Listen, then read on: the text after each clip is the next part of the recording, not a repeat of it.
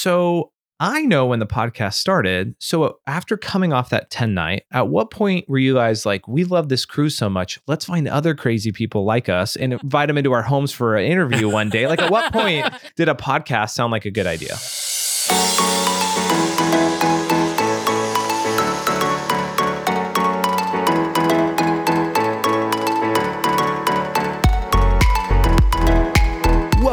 Everyone, to this week's episode of the DCL Duo, brought to you by My Path Unwinding Travel. Today, well, today is a different voice because I'm not Brian or Sam. I'm Josh, the DCL duo villain. That's because of my disdain for the black truffle presets. But today's a big episode because we are turning the tables on Brian and Sam and interviewing them for a chance to get the origin story. So, first, Brian and Sam, would you mind introducing uh, your listeners to yourselves for a minute? and uh, you've only been on the show 300 and some episodes by at this point. So, Hey, everybody, it's Brian. Hey everyone, it's Sam.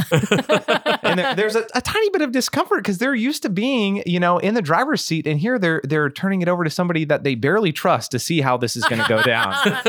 we would not have asked you, Josh, if we didn't trust you. But I will say, most of my job as the producer of this show is cutting us out of the show. Like I do more edits to remove us from the show to put the guests forward. So this is extraordinarily discomforting, uncomfortable. Well, I'm looking forward to it. And I think for a lot of the listeners, I mean, like me, I'm a listener first and genuinely a fan of your content and the guests you bring on. And I know as I get used to a creator, I start to wonder why are they still doing this so faithfully, knowing that you guys aren't making money probably from the show. The net profit is negative. Um, you have full time jobs, you have lives, and yet you share this love of something we all love Disney Cruise Line and cruising. And so the hope is to get to the really the root, the origin story of how did the show come about? How do we help you sustain and buy lots of Topo Chico and concierge upgrades to keep it going. so let's let's jump into the true origin of origins. Where did you two first meet? How did your love story begin? Because if you two didn't fall in love, we wouldn't have the love of this podcast. So where where did you guys meet? we met at Georgetown Law School. Um, we met, we were in the same first year section. Uh, for those who haven't been to law school, first year section means in your first year of law school, the group of students that you have basically every class with. So about 120 students for us at Georgetown. Uh, we were in the same section. We were dating other people. So our first year of law school, we knew each other um, as like a, maybe maybe sort of acquaintances but not even really more than that um, and we started dating our second year of law school after being in a study group for evidence so you know that's our love story evidence I object. now, now everybody when when you talk about relationships it's always like at first blush when you like literally when you first saw each other what was your view of each other? I mean obviously you didn't fall in love because you didn't drop the relationships you were in for each other. What'd you think of each other? Brian you start So I was somewhat acquainted with a friend of Sam's who she sat with in all of our classes, basically. Um, and I would say my first impression of Sam and her friend were frankly, will these people please stop talking all the time in class? I'm a very quiet, understated, introverted person. And actually, my best friend in law school and I had this entire goal of just being those guys. Like we just wanted to be, we would walk by and people would be like, oh, it's those guys, right? Like, don't need to know our names, don't need to know anything about us. It's just those guys. They seem like solid guys, right? So that was our goal. And uh, I so I sat in front of Sam for many classes, and I was like, please stop talking. So anyway, So, Brian, you're sitting in front of Sam, wishing she would shut her mouth a little more. Sam, you're still wishes that by the way you're seeing this guy with just a great hairstyle, looking at the back of his hair, seeing how often he gets a haircut. What are you thinking about Brian? honestly like he he wasn't really on my radar in our first year of law school um I knew who he was, but he was like one of the two or three guys who stood out in between classes smoking. those guys. Those guys, they were those, We're getting we're getting into the weeds now. We know we know about Brian's history. Okay, so you guys know each other through your first year of law school, and then you're in evidence together, and the evidence is starting to show you might like each other. I mean, how did how did you first interact on a level of let's let's try this out? So I was having a party at my house with my roommates. Those guys were having a party. Those let's guys. clarify. Those those guys and and uh, yeah so we were having a party at our place and there was a guy in our we had a study group so in law school you will frequently form small groups of people and everyone will be responsible for a class and you all come together and study together and so sam and i were in the same study group along with a friend of mine who spoiler alert ended up being the officiant at our wedding But uh, Jason was very concerned for my social well being and decided that I really needed to date somebody. And so uh, he decided, he announced to me that he was bringing two people to my party. And I really just needed to pick one and ask them out on a date. One of them was Sam, one of them was his sister at the time. And uh, Sam went out at the party. So uh, we met at the party, we conversed. We ended up, the party ended up moving to a bar really near our house. And Sam and I were playing pool, and my roommates decided to scatter the rest of the group out of the pool hall. And I think at one point, Sam and I were playing, we're like, where did everybody go? And they, yeah. they kind of left us to our own devices. And that was, I think, was the point in time when I said, maybe we should go grab dinner sometime. And Sam said yes. And the rest is somewhat history.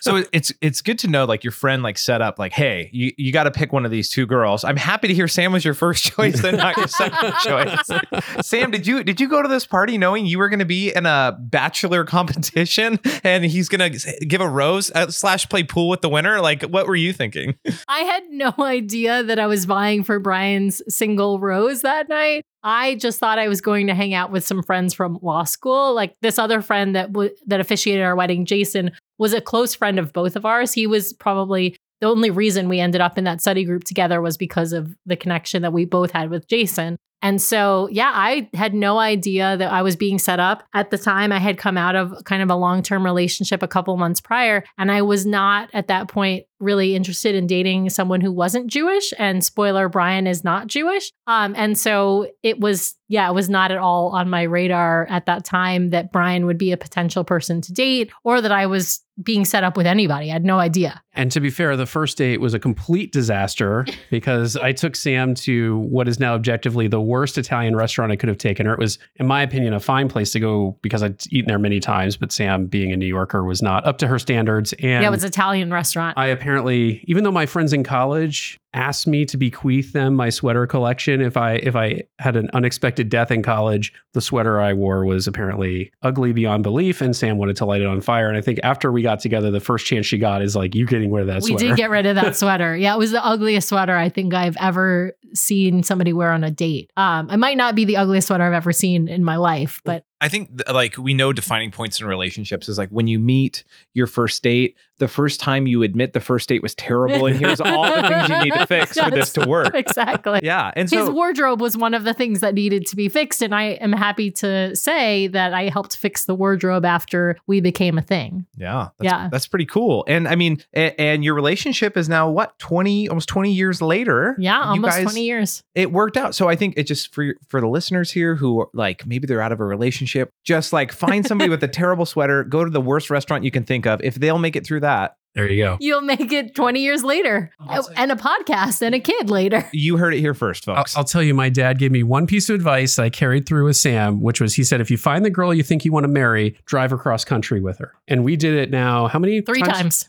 Three times. Three times, and we survived. And I actually had to do all of the driving both directions. Pretty much, yeah. So, yeah. because it was uh, he had a stick shift at the time. I drove, I think, for like an hour or two hours in the, some the middle of nowhere, USA. Well, less than that. It was like perfect driving, and I was like, I just need to, I need to just like take a break for a couple of hours. Can you drive? I got her all lined up. We got on the freeway. Storm, accident, traffic Trucks. backups. I was It like, was- it was like the the worst two hours of driving possible. To the point where I was like, just forget it. Pull over. I'll take care of the driving. okay, so you so you guys you guys meet. Uh, I think it was what four years later you get married, and so or- yeah, about four or five. so before we talk about your cruising life together because that that's what the podcast is about is your cruising background. Um, i'm curious brian we'll start with you because i know you've mentioned your parents were into cruising. I think you mentioned going on celebrity cruises. Um, tell us what was your origin story of cruising? When did you first start? What did you think about it? Wh- you know where'd the love come from So I think we started cruising as a family with my my parents and me when I was late in college or early in law school. I think my parents had taken a couple cruises and they really liked it, and so they started planning cruises for my holiday breaks when I would come home. And so we would cruise at like Christmas time. I don't think we cruised over the summer. It was all Caribbean cruising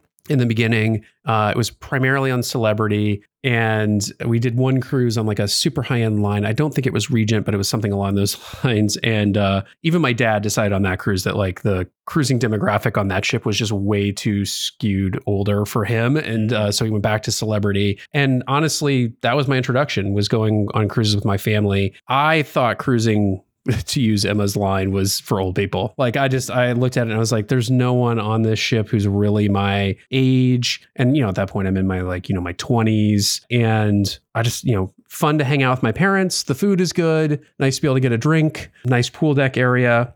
I can't even remember us doing shore excursions to be perfectly honest. Like I don't even remember what we did for shore excursions. You know, so it was a nice meal, it was a leisurely activity and I'd sit by the pool and read the read a book, much like I do today, but it was not something that I was like necessarily super excited about beyond getting to spend time with my family. Okay, but you weren't you weren't necessarily opposed to. It wasn't like I don't want to do this. It was just I don't know if this is for me, right? I, I Yeah. enjoyed being at sea. I enjoyed being on a boat. I enjoy even to this day relaxing vacations as opposed to like lots of stuff to do vacations. But yeah, it was like I just don't think this is for me at this point in my life. Yeah. And I think we all remember it's like life pre cruising, right? Before we realized it was this great thing. And it's interesting to hear your experience going on cruises, but not necessarily loving it.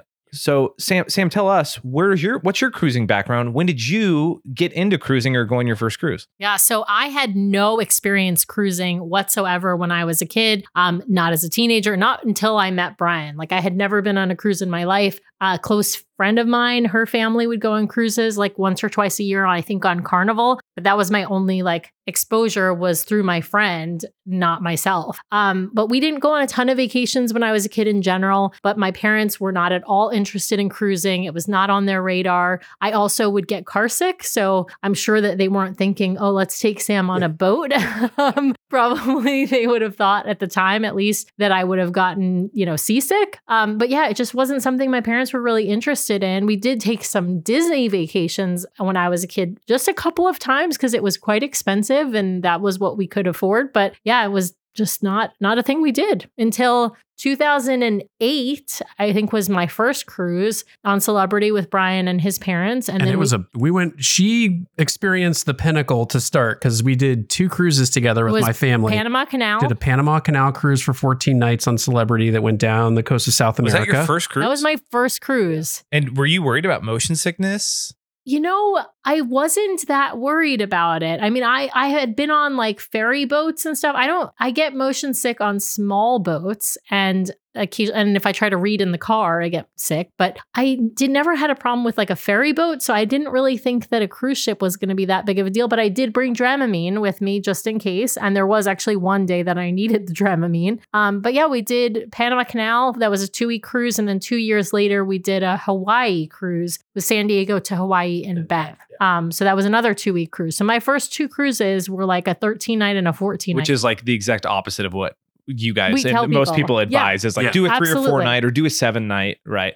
yeah. So do you so you didn't grow up cruising and Brian I'm curious for you too. Like did you guys have any negative or positive thoughts about cruising? You know, you kind of said you didn't really after you cruised your first time. Sam, did you before you guys went? Honestly, it it seemed like it would be a fun type of vacation, but I didn't really have any like basis of knowledge. Like I had never it, it was just not a thing that was on our our family's radar. So I I thought it sounded fun because you got to eat however much you wanted, right? And you got to leave your stuff in the same room and not have to pack it up when you move from place to place. But I am actually more of an active vacationer in the sense that I like to go and do um, everything, a million things, go see the sights, all of that. I am not or at least was was not at the time like someone who thought, "Oh, I'm going to go and relax and sit by the pool for my entire vacation." So, spoiler alert, the thing I love about cruising is that you can do both.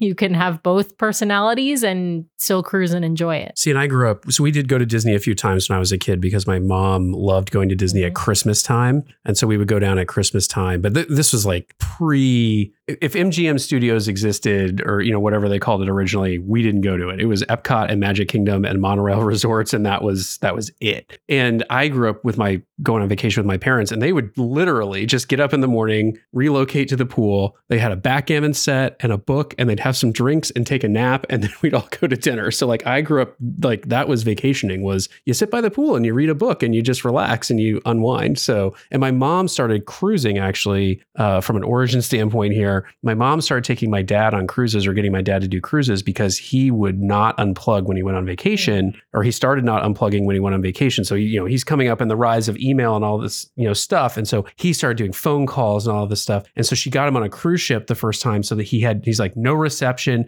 no way to really stay connected. And of course, I think four cruises later, he got himself a satellite phone, was standing out on the balcony taking calls and complaining about the line of sight and all this sort of stuff. So it didn't work for him, but uh, that's why they got into cruising to begin with, was just to be totally unplugged. And that and that's when you know somebody has a problem where they are too addicted Right. to It- technology. It's a work problem, not a cruising problem. Yeah. And and the reason I asked that question for the listeners too is because we all know people who have not experienced cruising. We were all, you know, our life pre-cruise and then now post-cruising, and uh, you know, for a lot of us, you just don't think about it or you're not sure. So you guys go on these Panama Canal cruises, as a couple, and then the Hawaii cruise. At what point did something click where you kind of both are looking at each other, going, "We we kind of like this and want to do it ourselves"? I don't think anything clicked until so my 40th birthday. I basically said, look, for each of our 40th birthdays, we will take one amazing trip, right? And so I said, for my trip, because I'm older for, than Sam, for everyone out there, I said, for my trip, I'd like to try a cruise. And Sam has a friend who had worked at Disney, then had worked at another cruise line, uh, and is still working in the cruising industry. And I called him up and I said, I want to take a cruise. Who should we sail with? And I will say, And this was when we already had Nathan, but the plan was this was going to be an adults only trip. And so uh, he said, Disney, hands down. You cruise Disney Cruise Line. That's who I cruise. And I was like, well, I mean, we're not bringing our son. And he said, you know, well, I don't have kids. I sail Disney Cruise Line, right? So he said, all right, we'll do it. And so he decided to come with his partner. Uh, two other friends of ours who live in the area decided to join us. We had this like little group of six getting on the Disney Fantasy, doing a seven night Eastern Caribbean in January of 2018. And we got on board. I was hooked from the minute they announced our family name and started clapping. And then our friend immediately, he had sailed Disney so many times, he immediately took us on a full ship tour, like Yeah. showed us every space, where everything was, got us all oriented. I mean, it was like a 90 minute whirlwind tour. Was totally hooked after that. I was like, wow, these aren't the cruise ships I sailed on with Celebrity. So Now, before we get onto that fantasy cruise, because I have a lot of questions about that, you know, most people when I when I say I enjoy Disney cruising, right? I have background in Disney parks. A lot of people do. You guys both said you traveled a bit to Disney parks, to Disney World growing up. Did you guys love Disney at that point, or was it still I kind of like it? It'll be great for Nathan once he gets maybe a little older. What What was your view on Disney? I always loved Disney. I have been a Disney fan since I was a kid, watched all the Disney movies. You know, growing up, in, I'm born in 1980. That tells you how old I am, but I You're was 35. Sorry, keep Yeah. going. Yeah. um no but i i you know little mermaid and lion king and aladdin those all came out when i was a kid right and so the the 90s that were the golden age of disney in my mind um you know there's been at times revitalizations or looks back to the golden age but yeah, it was just a time where Disney was very prevalent. And one of my best friends was a Disney fanatic, like more than me. And um, we would go for every movie that came out, we would go to our local movie theater. On the day it opened, we'd try to go to the first showing if we could. Yeah, we, it was just a thing. It was like our tradition. And so I was definitely a huge Disney fan. I chose for my 16th birthday, instead of having a Sweet 16 party, to take a trip to Walt Disney World. So that tells you like my level of love. I tried before we started cruising together in 2018. I had tried to get Brian to go on a trip, a parks trip. Like I had several times said, "Hey, like why don't we take a vacation?" This was even before Nathan. Like why don't we take a vacation and go to Disney World, right? Disneyland was less on my radar. I'd only been once when I was really young and well, I was like, what adults go to Disney? Yeah. Uh, and, So and- you so you weren't the biggest Disney fan. No, if so, I I also in high school I lived in Southern California, and so we used to go to Disneyland on the weekends on the SoCal rate, and you know it was fun place to go hang out. But I sort of looked at it as like this isn't a place that like adults go. This is a place for like kids and wayward teenagers, I suppose, who are unsupervised. And if her friend, frankly, if her friend had said, you know, the cruise line you should sail is Royal Caribbean, this might be the RCCL Duo podcast. That's hey, that's fascinating. So thank you to that friend. so so you weren't sure, Sam or Brian. Sam, you were saying, "Hey, let's do a Disney World trip." Brian, Yeah. you were like, you had the stance that a lot of people have. That's for kids. That's for families. That's for uh, weird adults who can't grow up. I'm just talking about myself here, right? Exactly.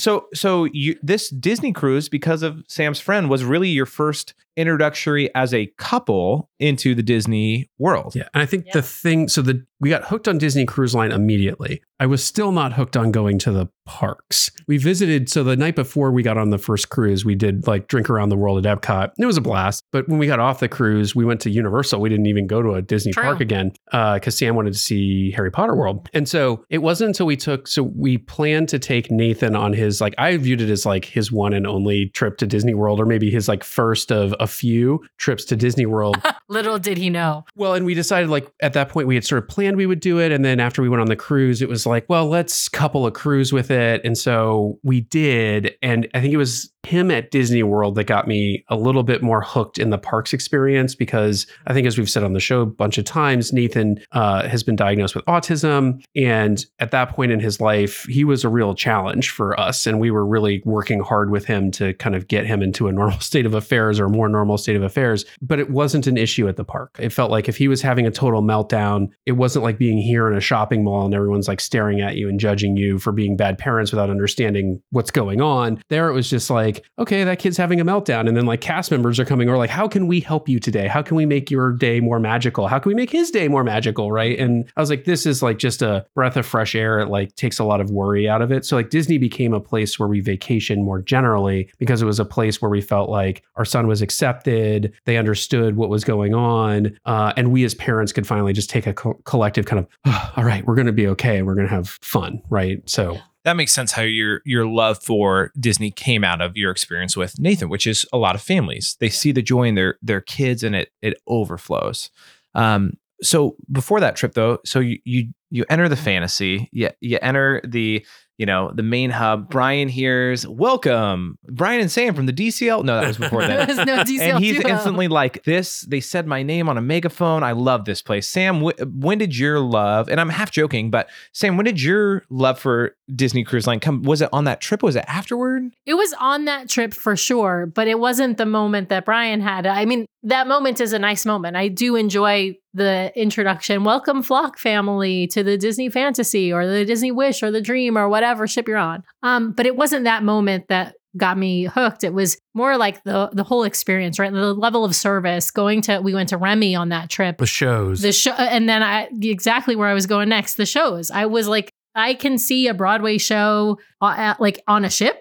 Like, how is that possible? One thing I think that that cruise made that cruise special was we were cruising with friends, and I've always had a hard time on the cruises where we've gone with friends. We always have this like amazing time, and I believe it's sort of it's the friendship factor. And so like having those friends on board, doing dinners together, having a lot of fun. It's a lot different than like when just the three of us go cruising. We still have a good time, but like the energy is different. And so I think we stepped off that ship going, how can we replicate the immediate reaction was, well, we need to go on another Disney cruise. It wasn't, let's go on another vacation with these friends, which was interesting. So we almost immediately booked. I think we booked on board We did. We booked a placeholder. back when you could still book a specific cruise. yeah, you can. Oh, yeah. We actually we bought the placeholder, but it was attached to a specific cruise, right? Like we just so. basically purchased the cruise and got the placeholder benefits off of it at the time. We, it was another seven night Eastern Caribbean on the Fantasy out of Port Canaveral, but in the summertime. But that was like we, the way I think you're right. We linked it in our heads like this vacation was so good, it was Disney Cruise Line. You know, to be fair, yes, that's part of it, but part of it, of course, was sailing without our son, with four other adults, and having a really just great Well, I don't know. time. second cruise was just the two of us. Second cruise was just the two of And us. was that the another week long on the fantasy? Another That was week long. the Another summer. long on the fantasy, yeah. And then We have a family that really loves us and is willing to watch our son. no, they, they don't love us; they love our son. Fair. so i would say that first cruise with friends that's such a vivacious really lively experience the second cruise just the two of you guys ha- i mean obviously that's a very different experience more you know intimate for you two in your relationship but it obviously it took right Yeah. like you enjoyed that just as much a different t- type of enjoyment A different type of enjoy- enjoyment. Yeah, just as much, but in a different way, right? We were also still in that moment in time where we needed breaks as parents because Nathan was very, very challenging younger. Now he's fantastic to be around 99.9% of the time, but we needed those breaks. We needed those moments to just like get away and get and he he would do very well with other people watching him because he has this he had this honeymoon period at the time where it's like, oh, it's grandma. I can't get away with the same stuff with grandma that I might get away with mommy and daddy. We would we needed the downtime. I think actually that second cruise was like we had a parenting coach at the time slash therapist, and sh- and we told her like, oh, thinking about doing this cruise. We feel awful leaving Nathan behind again, and and she was like, I'm writing you a prescription for a vacation. Like, you need to take a vacation. True. I, I like this therapist. I would like Yeah. this Yeah, therapist. she's wonderful. We still listen. We still we still work with her to this day on parents coaching, and she's amazing. So I mean, I I, I think that's true. It, it- life has changed over the years with Nathan, but that there was a time, and it was back then that was very very challenging for us as parents. Yeah. which is which is knowing probably a lot of your listeners are like myself with kids it is a good reminder and i would encourage the same thing you know with children who have some different special needs with those who don't it's a healthy thing for mom and dad to get away at times and disney cruise line like like there's no product placement here we just love disney cruise line it's a great experience for parents a lot of times because it is kid oriented and their adults faces are maybe less tapped out than say a celebrity royal caribbean Somebody told me once like you have to maintain your own interests. You have to maintain your own interests as a couple. And then you have to, you know, have a focus on your family, right? So it's like if all these three things aren't working, the relationship gets a little problematic. I really try for Sam and I to have time together, just the two of us,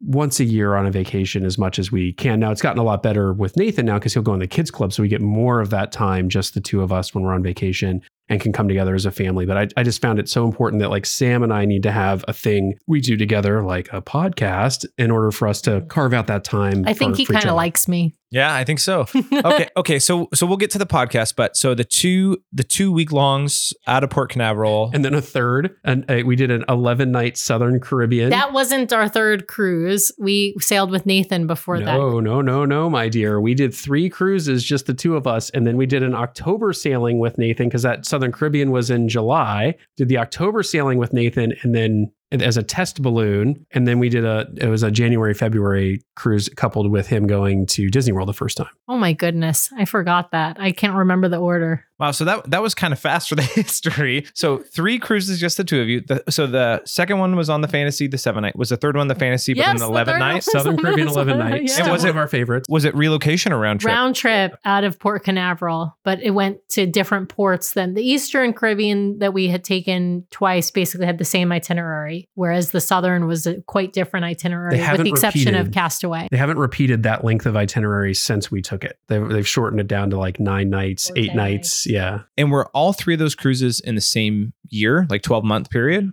Yeah, we did a 2018 cruise in January. Then it was a 2018 cruise in July. And then we booked the fantasy sailing the following July. So we had a year. and then when was your first cruise with nathan on what ship what itinerary October on the Disney Wonder out of San Diego. And that was be October of 2019.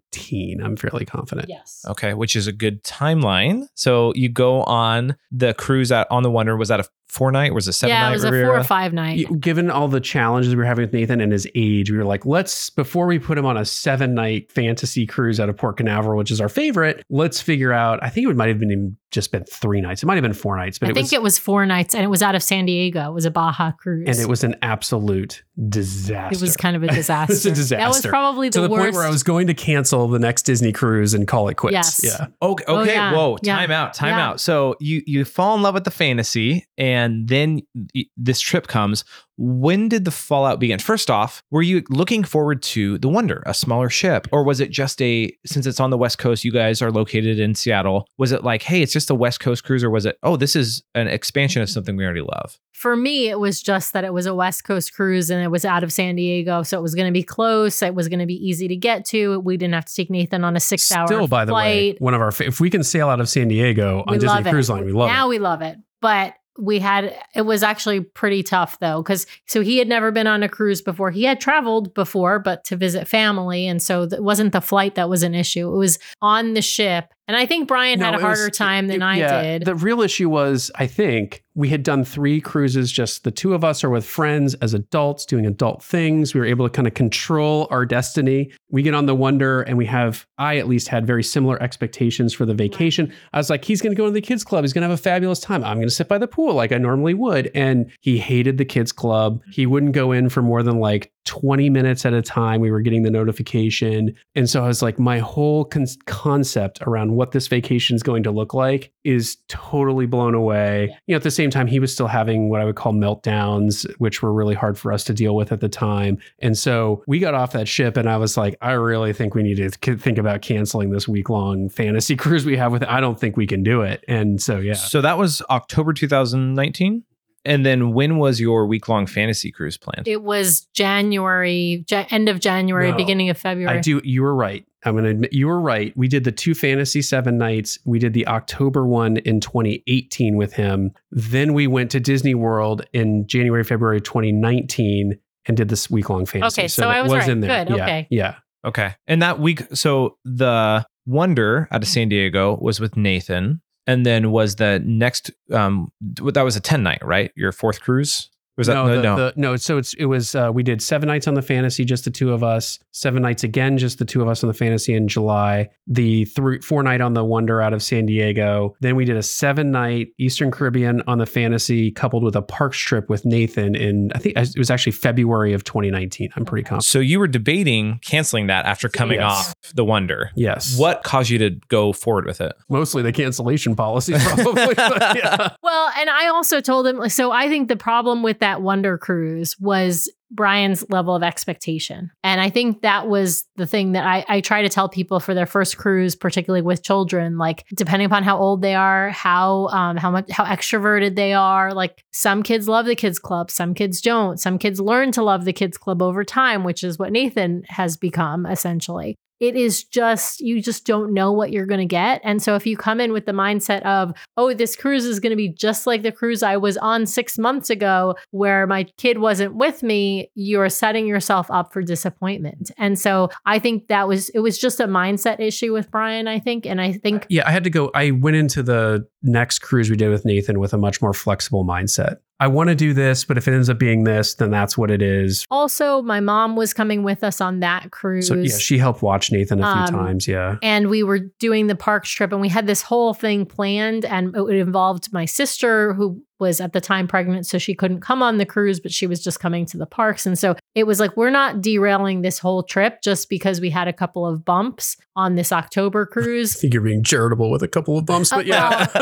I am being charitable with a couple of bumps, but be, we're going to get through this. We're going to figure it out. We just need to change our mindset. You know, we asked Nathan to be flexible. That's one of the things with autism is rigidity. We ask him to be more flexible, but we ourselves need to be more flexible and need to sort of be more understanding and yeah, and roll with, you know, maybe I wanted to do, you know, X, Y, and Z. Maybe I'm not going to get to do all of those things. So so you roll into that Disney World trip. Your love for Disney parks grows. You go on the seven night, another one on the fantasy. You guys sure like the fantasy We to did start. really like the van. and that cruise with managing expectations, such a good reminder for families, especially. And that one was a lot better. Was a lot better. Well, it was it was I would say that one was good. Her mom did not like cruising at all, so that was it didn't like the cruise cruising with Disney didn't really wasn't her thing. Cruising the Eastern Caribbean wasn't her thing. The reason by the way we keep going back to that fantasy cruise is because we like the Eastern Caribbean is still one of our favorite go-to itineraries. And so we haven't been on it in a long time and are very much looking forward to the next time we can go on it because it just became like we love the port stops. The timing of everything seemed to work well. So that's why we kept going back to it. But yeah it was it was an okay cruise. It and we- was better than the October one. Nathan was starting to get used to the ship. He really liked the midship detective agency. He started to enjoy seeing the characters. It was a Star Wars Day at Sea cruise. There were a couple of really amazing interactions that we've talked about on the show before, but where he saw R2D2, C3PO, and Chewbacca, and very much firmly thought they were real wookiees were real for him for a while and yeah. that the ro- and the robots were real too right so it was it was a there were some really cool moments i think that also helped you know sort of reignite that okay this is something we want to do as a family not just something we want to do. And we immediately followed it up with a you know 11 night southern caribbean just the two of us. So what was not to love? Yeah. So it's safe to say at that point, your love for cruising was there together for Disney Cruise Line, starting with Brian's 40th birthday celebration. It grew with Nathan. It sounds like with him that day at sea, the midship detective agency, which is which is a great reminder for people with families trying to figure out which cruises to pick. Those those small but sometimes big things really can make a difference.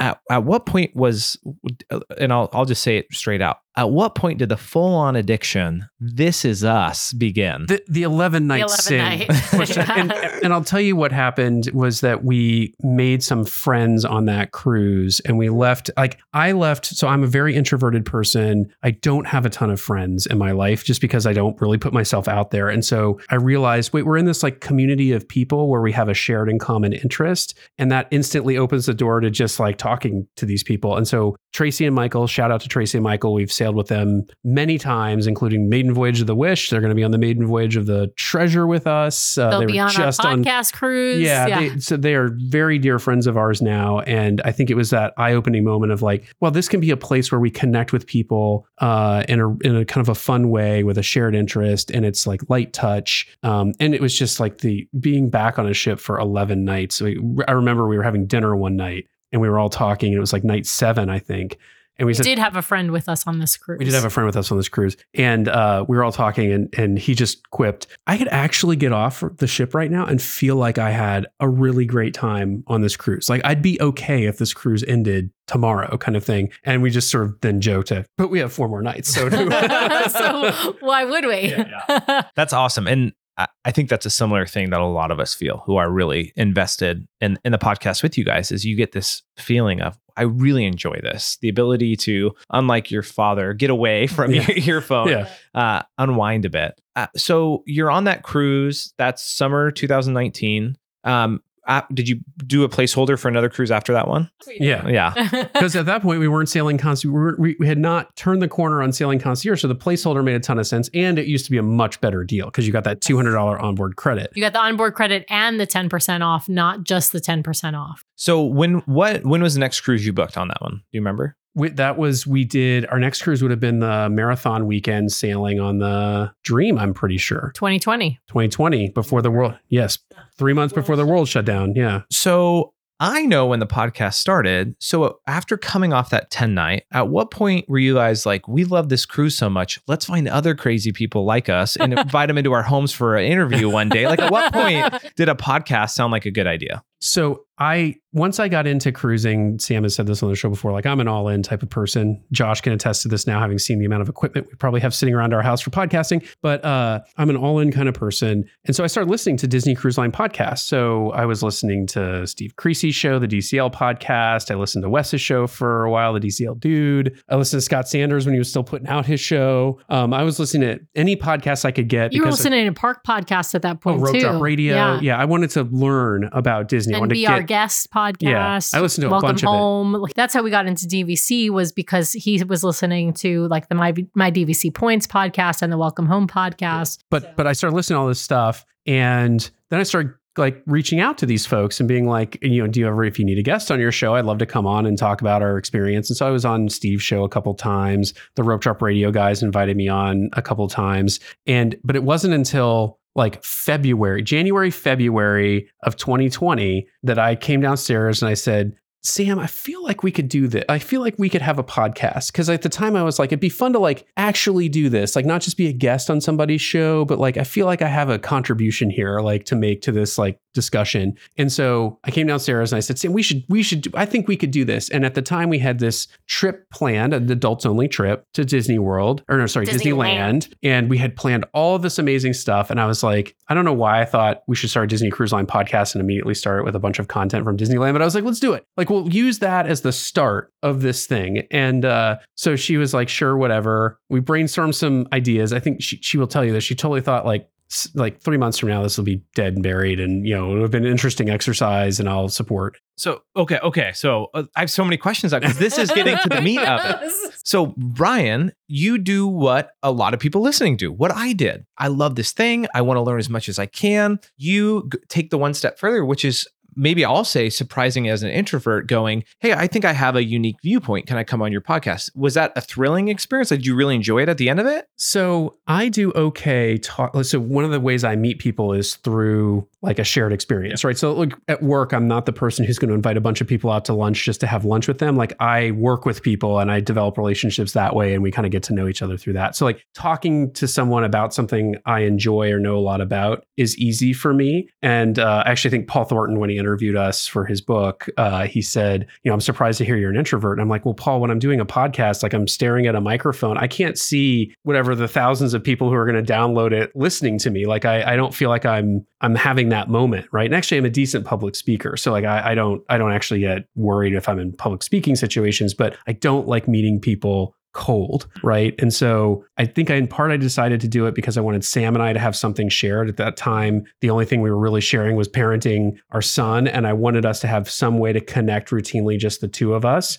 But I also, in the back of my mind, I think didn't understand at the time, but probably had the seed of I bet we'll meet people doing this. Like we'll get more involved in this community of people that I've really grown to enjoy. And you know, fast forward now, we are fairly like we're friendly with Derek and Doug from Rope Drop Radio, and you know, I'm text them and talk to them or you know we've made met you as a friend. Yep. we've met all these friends on board. It's impossible for us in most cases to get on a disney ship without somebody knowing who we are. And then we end up having dinner with them sharing a cabana with them whatever it is. So it's created this like com- we've built this community that has in some ways enabled us to always sail with friends. So we've taken that first fantasy cruise and replicated it right yeah. And so you create these connections over the subject, which makes it a little easier. You see the value of you and Sam coming together in a shared interest with other rad people online, right? That's right. and so, Brian, here's the real question Why start your own? And you said, I thought we had something to bring to the table. Um, for anybody out there who's a creator, usually it starts with this longing to create something you don't see in existence did you did you have this felt need of hey i'm going to bring something to the table that isn't there? Or was it i just want to create more content that i enjoy? Like what sparked you to do this so, fast forward to today, I've listened to far fewer Disney podcasts, and I've always been a podcast listener. I always, it's funny, I always joked when I was a kid, like my dad listened to AM radio and talk radio, and I would always be like, God, when I grew up, I'm never going to listen to anything with music in the car. And now I listen to talk radio all the time, I listen to podcasts all the time. And what I thought there was a gap that I could fill was there's these great shows out there that I listen to that are not Disney focused. And then there's these other shows I listen to that are Disney focused, and the formats are very different. And I think that there's something to taking the format of what they're doing over here and importing it over here, right? Um, I think there was something to we initially started i think our tagline was disney podcasting elevated which i sure ruffled some feathers in the community but you don't but, think ours is elevated yeah. but but i but i but my intent with that was really like not only do i want to talk about more elevated experiences because like you know we eat at Remy. We have gone on VIP tours. We have done chef's tables before, right? That sort of thing. And I didn't hear a lot of that discussion on these shows. And I was like, we can talk about those experiences because we're in a position to afford to be able to do those experiences and potentially help people who are kind of on the cusp of doing that kind of stuff better understand what those experiences are like. You know, fast forward to today, we have a lot of those guests on who talk about experiences that not even we can unlock for ourselves. Um, so that was part of it. And the other part of it was I just really felt like I could kind of like some of the podcasts I was listening to at the time did not have the world's greatest production value. Um, some of them did. Some of them were fabulous. And I thought I can I can come in here and really up the story here in terms of what the production quality is like. Now, it took us many months to actually find our voice I think, in the community. And for me to get comfortable really having a persona that wasn't just totally monochrome, you know, kind of, like, kind of thing. And people have commented on that, and it's fair. Sam was always the bubbly personality that she is today. Um, Sam's so great. Mine is the black truffle. yeah, but, but I thought I thought like we could do that, and it, it took us a while to get there, but we did. And it's the same thing I've been trying to do. Like we've been trying to start more vlogging, and one of the biggest stumbling blocks I have is so I don't like it like I watch a lot of vlogs, uh, not Disney related. And again, I've watched vlogs that are Disney related, and I don't love it when it's two people sitting on a couch talking. There's not a lot of great B roll going on in the background. They're trying to show you every second of their day. Like, here's a 90 minute vlog of day one of my cruise. And I'm like, I don't have 90 minutes to devote to anything. You know, I look over at like vloggers like Casey Neistat, who's one of my favorite vloggers of all time. He can show you his day in 15 minutes in a way that is fascinating and tells a story. It has a beginning, a middle, and an end end, right? And so I thought I'd love to do that. We haven't cracked that nut yet because it's so much more time intensive, as you know, Josh, to do the video side of things as opposed to the audio side of things. But that's kind of what I wanted to fill is like, how can I start to bring some of this great stuff that other content creators are doing into the Disney community to just kind of up the game? And in the in the creator space, there's a, a, common phrase. It's called first or best. Either you're the first to arrive to be the one to create content around a subject, or you come in a little later, but you do it a little better. You you want to do it the best. And I think that's really cool to hear, Brian. And I'll just speak on behalf of the listeners and Sam too, that you guys do create a depth of experience. Other podcasts, we'll just put it in the past tense, may have struggled with in the past. Um, that you guys brought a, a couple things: quality in being here today, knowing the recording equipment that you guys use. Again, somebody who's seen on the back end of things in my own world. Um, second, um, quantity and, and consistency. We all know we have a creator we love and we wish they would create more content. And it's through the consistent content that I feel like we've gotten to know you guys, your personalities, and you've been able to uh, flesh out a bit where your voice and spot is. I'll say to anyone out there who's thinking about starting a podcast, first and foremost, it is more work than you can ever imagine it being. That's one. But Two, someone gave me some really great advice I share with anyone who asks me about it, which is if you're going to start a podcast, there's two things you have to do. You have to be there every week for your listeners, right? And if that's, it, it, for us, it's twice a week, but whatever schedule you set, you need to be there because the moment you're not there is the time that they'll go find someone else who is there, right? So you've got to be there every week. And number two, people will suffer mediocre content as long as the audio quality is good. People will tune out terrific content if the audio quality is terrible. So they were like, you have to be good with your audio. And so thank you, Mr. Chad Pennycuff, for those two pieces of advice that have stuck with us to this day. And luckily, you've created a base now. Would you like a chance to sail with the DCL Duo? Well, we have an opportunity for you. That's right. Next June is going to be our first ever inaugural DCL Duo podcast cruise, and we have a fun lineup of stuff on its way for that sailing. We're going to be on the Magic for a three night Bahamian sailing out of Fort Lauderdale on June 19th next year, 2024, with a stop at Lighthouse Point, one of the first sailings to go to Lighthouse Point. We are so excited to welcome all of you you, our listeners and fans out there, to join us on this sailing. We've got some special things we want to do, including potentially an onboard recording of the podcast, which will just be so much fun. If you are interested in sailing with us, we would love to meet you. We always love to meet and interact with our listeners. So if you're interested, head over to mypathunwinding.com slash DCL duo. That's mypathunwinding.com slash DCL duo. Let them know you're interested in this sailing. We have a room block reserved, which means you've got opening day pricing locked locked in for some of our remaining rooms. So head over there, check it out. We'd love to see you on board with that. Thanks to My Path Unwinding Travel for sponsoring the show. And now back to the episode. I know with creating, there's a honeymoon phase and then comes the inevitable decline. So first off, you guys release your first episode, if I'm correct, February or March 2020? March of 2020. After we got, God, I still remember the awful GoPro videos that we had, and me recording on my iPhone with my my yeah. yeah oh, it was right. Um, it was like right when the world shut down. Which is funny because a lot of podcasts came out a little bit after that. Yeah. But you guys, you Brian, you were planning to do this yeah. before the world said we need more content at home, right? right. Yeah. And so the the the pandemic rolls in. Your ten future cruise credits are now getting lapsed, right? Because you can't go on these cruises. But you guys just start putting out content and really good content. It turned out to be an unexpectedly fortuitous time to do it for like a couple reasons. One is some of the podcasts actually just kind of shut down during that period. They just said like they we said don't we have, don't have content. We don't have content. So I, I don't have I don't cruises aren't happening. I don't have anything to talk to you about, right? So that was one. Uh, so we came in at a time to fill kind of a gap and decided to be pretty committed to it. And so people started listening because they were looking for the, the content at home, to your point. Two was uh, it enabled me, like all the time spent at home that we would have been going out to dinner, hanging out with friends, all that stuff became time that I could spend figuring out how the heck do you produce a podcast? Right. How do you edit a podcast? What software do, do I need? for a podcast? All this sort of stuff, you know, and we're much more sophisticated about it today than we were then, but it provided me the time to learn and that accelerated. So when we, when the world opened up again, now I'm a better, like if I started a podcast when the world opened up, I don't think we would have kept doing it because it was just too much work in that moment. Right. Third thing it did is there were a lot of people who wanted to talk about cruising who had no one to talk about cruising with. And like a lot of big names. And so I would reach out to people and just say, "Do you want to come on my show?" And they would they would be yes every time. It's like I have nothing else to do, right? So that's I mean that's when we got Erin Foster for the first time who writes the unofficial guides. We had Len Testa on at one point. Uh, we were talking parks, any Disney content we could get, we would talk about, and it sort of became for me this moment of I'm never going to be afraid to reach out to a guest. I see a lot of podcasters hesitate, like those people won't come on my show. And if you know if it's Captain Kate McCue, 100% agree she's never coming on my podcast. She's got media relations, all this sort of stuff. But we reached out to a, a reclusive author, David Koenig, who was one of my favorite authors. He was like, you know what? Why not? I'll come on your show. And then what was really telling to me was, I think a week later he messaged me and said, wow, my book sales really upticked after being on your show. And I was like, wow, people are listening apparently. Because at that time too, I had no concept of what our audience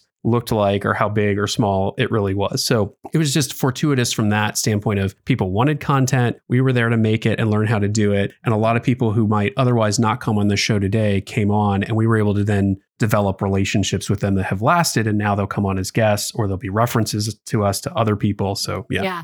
I think part of that is also just like we needed a social outlet, right? We were shut down. So that became you did i was totally Okay. content watching netflix Uh, Fair, fair, fair. Brian is the introvert. For those who've listened to the show, you probably already know this. I am an extrovert and I'm kind of an extreme extrovert. And so I needed social interaction and I was craving that throughout the pandemic. And my only outlet for getting that was through a microphone, to be perfectly honest. So that's, yeah, it was really, that was a hard time for me. And I think without the podcast, I probably would have been more depressed than I was.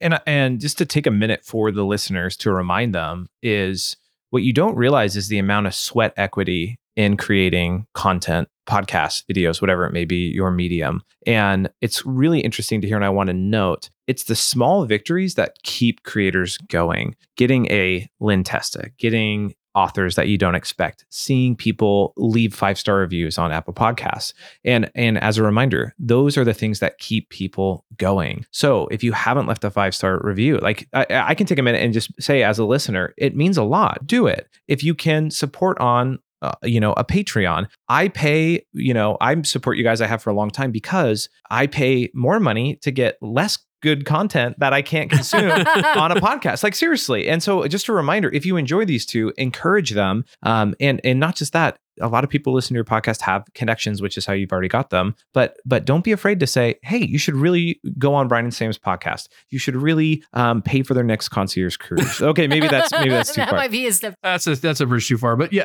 I, I will say this too. Like there was nothing, there was no more devastating a moment than we got our first one star review. I don't remember what it was at this point in time, but I remember it being just very grating. And at that point in time too, it was like reviews were only trickling in. So we, we, we say this on the show a lot because I mean it, which is when you leave us that review, it just makes our day. Like it, it- honestly, that that review is like jet fuel for us to like just keep going, right? Like just keep doing what we're doing. People are listening. Um, and I actually fully mean it when I tell people if you're listening to our show and you don't like something, please email us. Like please Don't share leave that us a one star review. Yeah, because I have no way to res- I have no way to respond to you about that. Like, you know, we had review left recently where someone who was complaining about like, I don't like it because I start the podcast and it starts in the middle, and I don't. And I'm like, I just wanted to be like responsive to that person and say it's a teaser intro. It's like a you know, it's a little it's a little moment for you to get a sense of what the atmosphere of this podcast is going to be like before we dive right into the the topic. And so um, I can't do that through Apple Podcasts. It's a limitation of the platform for the reviews. So I really mean it when I say if there's something we're doing you don't like, I want to hear about it because I want to figure out if it's something we should we should address and fix, or if it's something that it's just not us. Like we did have somebody early on complain about the amount of time we spend talking about concierge. I, I went back, I started like doing data and analytics. I was looking at the number of shows we were doing on it. It turned out to be kind of a blip in our in our recording schedule where we had like a bunch of episodes in a row about it. And we talked to our community about it. And a lot of them were sort of like, but I like hearing about this stuff. It's it's voyeuristic for me. I'll never get to sail there. Right. And so and and pretty quickly we just landed on that reviewer may be correct or may not be correct, but like we have made a decision as a podcast. Our voice in this community is about elevated experiences, and we're just going to double down on that. And you know, through doing that, we get to get guests like Benji from Laughing Place to talk about an around the world ABD because he knows we know how to cover that kind of quality of experience on the show. Which fun fact, I was at Starbucks today and they were mentioning my spirit jersey. And she's like, Have you heard about the around the world thing? I was like, I just heard a podcast about it from the la-. and she literally wrote down the podcast. So I friendly reminder, that. tell people. All right. One one question I have is we're kind of winding down. Um, well, two. First off, is this: What's one thing you wish people knew uh, about the behind the scenes of a podcast that you wouldn't have known until you did it yourself? how hard it is like i i say this on the show it is hard work yeah it is hard work it has become like a almost like a small business that we run to keep up with all the social media the audio recording the guest scheduling um there's even lot- when we're on vacation i mean i have to i have to carry my phone everywhere on vacation and take video and you know take make sure i take pictures so that we can post on a- social media I don't think it's a have to. Like for, Sure. for for me, it's like a I want to bring the listeners along, which means I got to pack this equipment with me to come with me. I got to make sure that we're carving out, you know, an hour of our time, a couple of days during the vacation, or three or four days, depending on the, to, to record the content. Um, you know, I don't get to eat a meal without pictures being taken of it first, right? So it, it's just understanding that there's like a level of commitment that we have to bring the content that is a lot more than what you see in than just the hour or so episodes that you get each week. And and and I will also share it's way more expensive than you think. I mean, you can do this on a budget, but probably not at the level that we're trying to bring the content. And so it is a lot more expensive than I ever imagined it being. So yeah. Yeah. and and ultimately it's it's a sacrifice to create content that you wish existed that really um, is is a blessing and a benefit to us who listen At the, And s- yeah, I was gonna say at the same time, constantly amazed and humbled by the fact that more than one person listens to this show. oh the one is right here. Last question for you guys before we get to uh, what i'm so excited for. Uh, what's the future of the podcast? What is the, is there a big next? Is it continuing doing what you're doing? Do you have big hopes or dreams or is it just to keep creating great content like yar In terms of future of the podcast, my commitment remains first and foremost. We are bringing you our actual opinions about Disney Cruise Line, good, bad, and otherwise. My secondary goal for the podcast really two things. One is I do want to deliver more video content to the community, just because one, you know, lots of people listen to podcasts, but YouTube is now like the largest podcasting platform that's out there. It is difficult for us to do that, um, just because we want to be respectful of our guests. It takes a lot more effort and equipment in terms of setup for the guests to do quality video recording, but I really am trying to figure out ways to do that. Um, this podcast, hopefully, is an example. The, the the camera hasn't run out of battery. The, the other thing I really want to do is I do want to explore some alternative formats for the podcast at times. Um, I think the show format today is fairly typical of some other shows out there. I think we do ask, you know, some. I think we're we're adept at interviewing, so I think we get at some really fun questions um, that not everyone else might be inclined to ask. I look at shows like one of my favorite podcasts is This American Life, and they do vignettes. And I just find that so fun to like, I- could I do a series of little stories about Disney Cruise Line as opposed to like a trip report um, and put those together through a thematic, you know, sort of thing? Not every episode, but, you know, maybe a couple times a year, it's more of a thematic episode with vignettes, right? I would love to get to a place where we're on board and I can break past my introversion and really just one off ask cruisers about their cruise. Like, not sit down and do some sort of full uh, blown interview about what they got to that day, but like really more of that like news reporting style where it's like you're on the Maiden of the Treasure. I mean, this is really one of my hopes is that we can get to this place by the time we're on the Maiden of the Treasure. You just walk up to somebody in the atrium and be like, hey, I have this podcast. I just love like five minutes. Give me your first impressions of the treasure now that you've walked on board. What do you think? Right. And kind of do that more show that's structured around those vignettes as opposed to constantly it's just you know like trip report with one guest over and over again so that's i think my two aims is to really look at video and then think about kind of some of these more creative ways to do the uh, the audio. Which which I think is really encouraging to hear the realization of we know there's other content out there and to continually refine and adapt with content that really is enjoyable and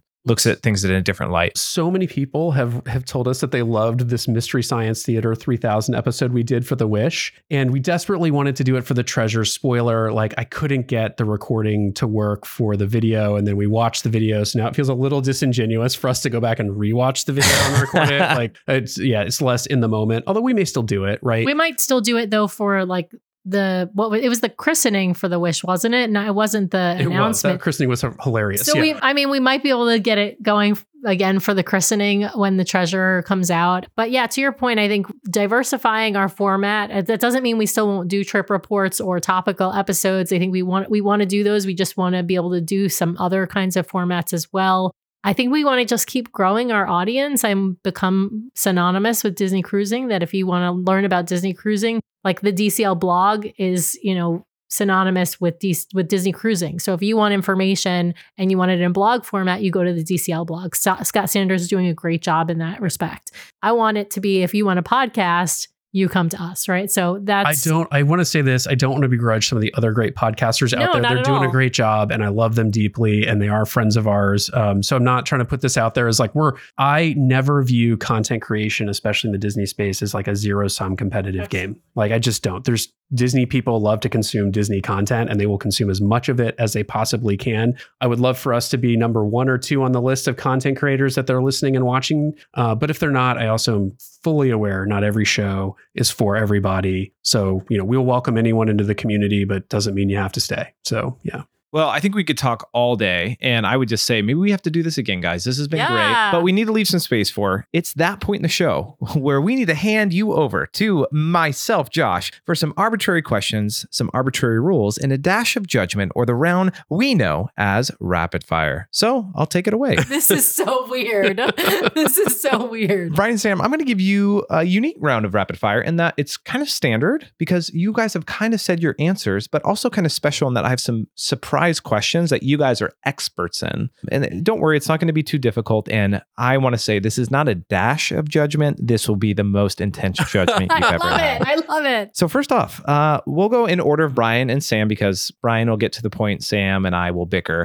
Who is your favorite Disney or Pixar character, Brian? I think I have to go with two Baymax and Remy. Those are my two. Okay, no, and nothing else to say about that, Sam. This is so hard because I love so many characters. They're all my family. They're Just all- pick one. They're all my. I'm gonna say Dumbo. I love Dumbo, and I also I also love Remy. I have to pick the same one as Brian. Sorry, Brian. Remy's a great character. He has his own restaurant. I mean, Right. it's not really his restaurant, but you know what I mean. Yeah. All right, uh, Brian, Sam, what is your favorite Disney or Pixar movie, Brian? Oh, that's actually a tough one for me. Disney or Pixar movie? You ask these questions every I year. know, It's a I tough know. question. It's. It's- it changes for me. So okay, I'm gonna give I'm gonna give two again. So I love Ratatouille. We watch it all the time. But when we're on the cruises, I actually have a habit of constantly watching Disney cruise or sorry, Disney sports movies because I find them to be so inspirational. And so I'm gonna have to go with Miracle. Oh, I was gonna, I was gonna guess like maybe Mighty Ducks, but that's my, that's my vintage. Sam, This is also I agree hard. I I'm Ratatouille is the easy one for me, but I love love love the Lion King, like the old animated version, not the live action. the good version. Yeah. So exactly. So yeah, I probably both of those because I, I Lion King has the music. R- Remy Ratatouille doesn't have any music. So Brian, what is your favorite Disney song? Oh, it's gotta be you're welcome from uh from Moana. Yeah. Um, Sam, is your favorite Disney song still Surface Pressure? that's that's a really good question. Um, I'm experienced in Disney DCL Duo podcast. I know wanna it changes. Like my favorite song changes, but yes, I think so. I think so. or you ask questions and know the answer. All right. Um, so I'm going to ask you questions about Disney Cruise Line that you guys are experts at, and they're a little more specific, and I might create some own, my own along the way. So, um, what is your favorite Disney ship to get the quintessential Disney cruise experience? The wonder. The wonder, 100% the wonder. The, the small ship experience, kind of that original ship feel, just that nice understated elegance. I think it's like the perfect ship. And I will say this too for anyone out there listening, if you haven't heard this before, even the crew will tell you there is something special about the Wonder because you know Wonder is a carbon copy of the Magic, essentially with some diff- a few differences. But people will tell you that the crew on the Wonder there is just something magical that's happening amongst them. All of them love being there. All of them want to be there, and we've experienced that ourselves. So the Wonder. And Brian, that is the correct answer. So good job on that one. it, it's funny like even um, you think about the french quarter lounge like you know like they they redid the magic but the one on the wonder is better they redid the concierge lounge the one on the wonder people tell me is better right the whole vibe um, sam what would you say quintessential Disney Cruise Line experience? Quintessential Disney Cruise Line experience. I'm going to have to say the magic. I know that's going to be the wrong answer. Absolutely. Um, Says the woman who hates the aqua dunk. no, it's true. I well, I don't hate the aqua dunk. I just don't like the aqua dunk. Let me put it that way. Um, no, but the magic, she's the first, right? She's the first of her kind. She's also one of the two smaller ships. I agree, you need to go on a smaller ship to get that quintessential Disney experience. Um, the magic has a great set of Disney stage shows right now. And so I feel like it edges out on shows a little bit over the Wonder on that. Um, I agree, there are some spaces on the Wonder that are certainly better, but the magic is the original ship. She's 25 years old. She looks good for 25, you know, as far ships go. Um, and and I just think, yeah, I think she's the quintessential Disney Cruise Line experience. Okay. Um, okay, next question. What is the best Disney ship that is best for kids? Brian. Oh, the the Wish by far. I mean, it may end up being the Treasure, but right now, sailing the Wish, the Kids Club is unparalleled, and they took it to a next level. Like when we're on board, it's hard to get Nathan out of that Kids Club. Agreed. The Wish takes the cake. I would give Fantasy and Dream the next spot. I would say Kids Club is a little bit better than it is on the Magic and the Wonder. And then you've got Midship Detective Agency. So that's why I'm saying those fall underneath the Wish. But the Kids Club on the Wish, unparalleled. And then you've got Uncharted Adventure and the Incredicourse. I mean, there's so much for kids to do on that ship. Great. Uh, best ship for concierge. Oh, the the well, it's a tie for me between the Wonder and the Wish. I think I prefer the Wonder because there are fewer concierge cabins. You get a much more bespoke and interactive experience with the concierge hosts. But the best lounge in the fleet is on the Wish, and there is nothing like sitting on the sun deck that has a pool, which none of the other ships really do, or at least not a pool with any sort of view of the water. The Fantasy and the Dream have like a hot tub or something. There's nothing better than sitting in that like cooling off pool as you sail out of port with a drink in your hand. It's just like, oh, I love it. I love it. Yeah. Uh, While while he's right, both are great. Wish and Wonder. I'm going to say Wonder though wins it. Um, that lounge is fantastic. The the deck, the sun deck, you can actually watch fireworks from the sun deck, so you can have like a more exclusive experience for fireworks. You can't see the pirate deck party, but you can see the fireworks from that location. The smaller number of rooms, the more personalized experience in the concierge lounge, and you'll get a cabana. If you're doing a itinerary that goes to the Caribbean, of course, and you're going to Castaway Cay, you will get a cabana if you're on the Wonder and concierge. On the Wish, it's a bit of a coin flip. So yeah, I think overall Wonder for concierge experience. All right, let's keep this rolling. Best place on a Disney cruise ship for a drink, Brian. Meridian. I love Meridian. Which is on what ship? which is on the fantasy or the dream. It's the bar between Remy and Palo. It's a nice, upscale, sophisticated bar. They mix a really good drink, and you've got a view right out of the back of the boat as she's sailing. I think Meridian. I'm going to go with the Rose on the Wish, which is also kind of between Palo and Enchante. It's tucked out completely out of the way so you'll never see kids like anywhere near it beautiful full length windows on the side of the ship it's just a fantastic place and i know honorable mention needs to go to hooks barbary on the well, I was just going to say, if you ask me where the best drink is on board a Disney ship, it would be Hooks Barbary. old fashioned. Smoked old fashioned. I've heard you say it so many times. I can taste it every time you say it. but I'm not sitting in Hooks Barbary drinking. All right. Uh, favorite place to relax on on all of the Disney fleet. The rainforest room on the Wish, i don't do a lot of relaxing on board to be perfectly honest the concierge lounge. but probably the concierge lounge on the wonder it's a close second for me with the pool, the adult pool on the Wonder. Yeah, that's a great location as well. But I don't do a lot of relaxing, to be perfectly honest. Um, favorite rotational dining. Favorite rotational dining for me, hands down, Tiana's place. I'm going to go with Animator's Palette. But which one? Good question. Um, probably on the fantasy because I like both shows. Well, to be fair, both shows are on multiple ships now, but the seven night itinerary on the fantasy always gets you both shows in Animator's Palette currently. Okay, speaking of shows, this is an interesting question for you, Sam. Favorite show main theater venue? Like not the show itself, but if you could pick one venue to watch any of the Disney cruise shows on, which one are you picking?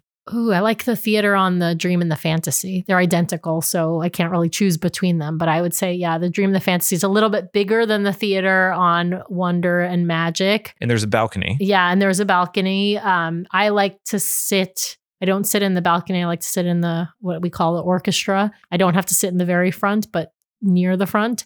Yeah. Brian? Meridian Bar. that is the wrong answer, Brian. Good say. I just I At least it's true for I- him. If if we're on a longer cruise, I will typically go to one of the shows with Sam. Like, uh, and I am a sucker for the Golden Mickeys. Uh, but for me, it's more about for me, it's more about the show and less about the theater. So, and I just don't go enough to know the differences. So, yeah. I just wish they would have updated Golden Mickey's to be Bobby Chapek. So we have that burned in our memory, that Yes. terrible season, but we digress. All right. Uh, a little more rapid fire on these ones. Favorite sweet food on Disney Cruise Line? The sticky bun in Palo. Oreo cheesecake from Embarkation Day. Favorite savory food, Disney Cruise Line? Uh, oh, the the Mexican roll ups at breakfast sometimes on the buffet. On on all the ships? Yes. Okay. Oh, that's a good one. Um, I'm gonna go with chicken parm from Palo. Chicken parm from Palo. Nice. That's a good. That's a good She said answer. lasagna.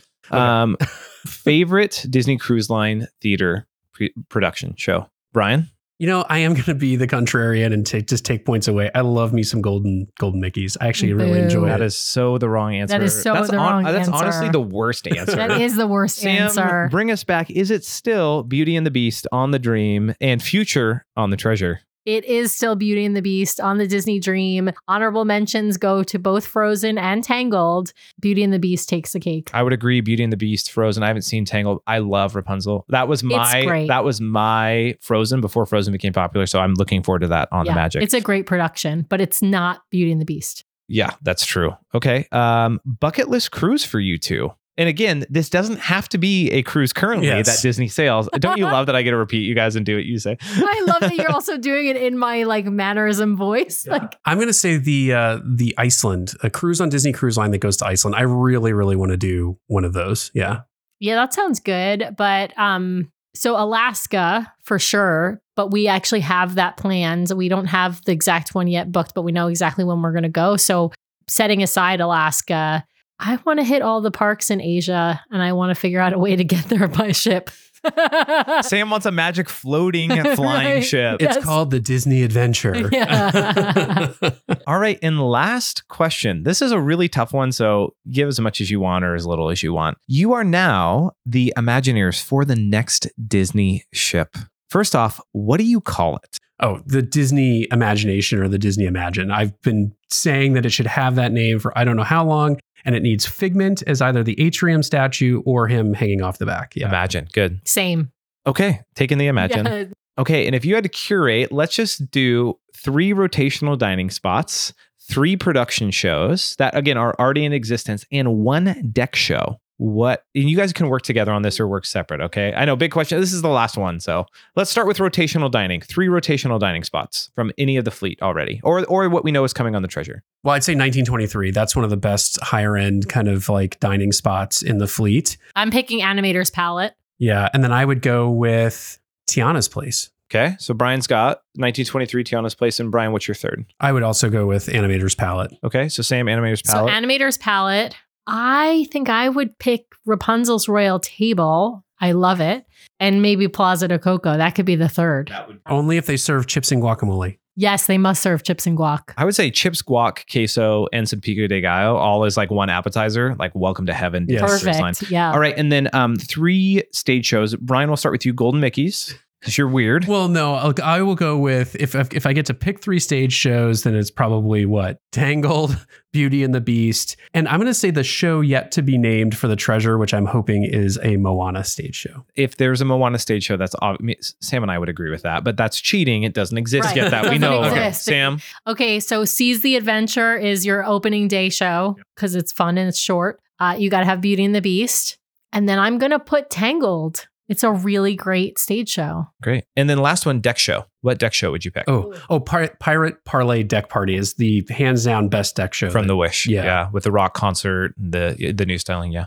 I have to pick the same one. It's the best one in the fleet by far. I mean, I, I I enjoy the classic sail away party. It's really cute for the on the magic and the wonder, but no, the best deck party is the pirate parlay. Okay. And last question, guys. What's your next cruise? What's next for you guys? Actually, as we record this in September, we have a three night cruise booked on the Wish out of Port Canaveral for a Halloween on the High Seas uh, itinerary to Nassau and Castaway Cay. That is the least interesting of our next up cruises. The more interesting one is our November cruise, uh, Thanksgiving time, seven nights out of San Diego and going to Mazatlan, Puerto Vallarta, and Cabo with no stop in Ensenada. So, yes. I've never wanted to join you guys more on a cruise than that. I one know right there. that would, that would be great. well, actually, do you want to? You know, you may want to join us more if you know what we're doing in December, which is a river cruise in Europe Ooh, wow. on Is that, ABD. are all these going to be those first two cruises, the three of you with Nathan? Yes. Yes. And then uh, the ABD one is with Nathan Yes. too? Wow. So we have a lot of good content coming out here at the DCL Duo podcast from your guys' adventures coming up. We hope Yes. so, yes. well, Brian and Sam, you guys have been lovely guests. I would love to have you back on the show.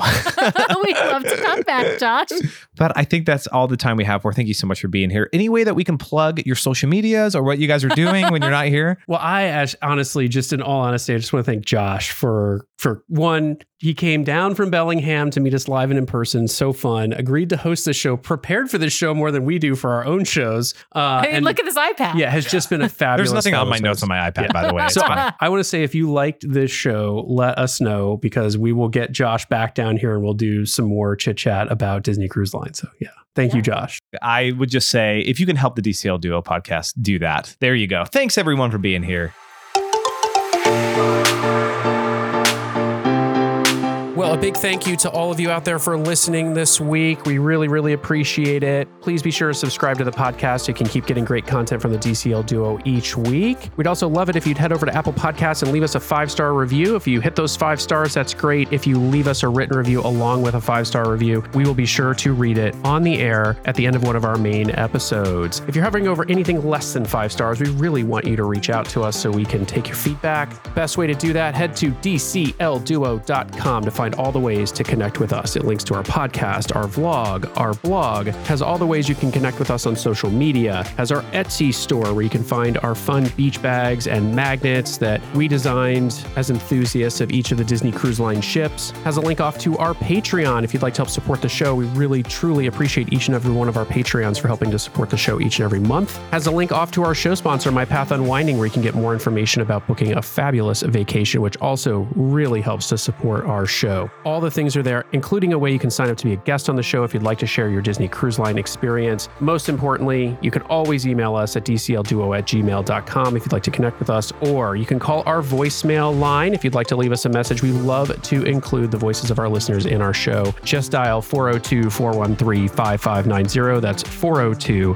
413 5590, and that will head straight to our Google Voice voicemail line. The DCL Duo podcast is not affiliated with Disney Cruise Line, the Disney Company, or the Disney family of theme parks. The views expressed on the show are solely those of the individuals on the podcast and in no way reflect the views of the Disney Company or Disney Cruise Line. If you have questions about a Disney cruise or a Disney vacation, please contact Disney directly or your own travel agent or the great folks over at My Path Unwinding Travel. Thanks again for listening, and we'll see you next time for another fabulous Disney adventure with the DCL Duo. Good night.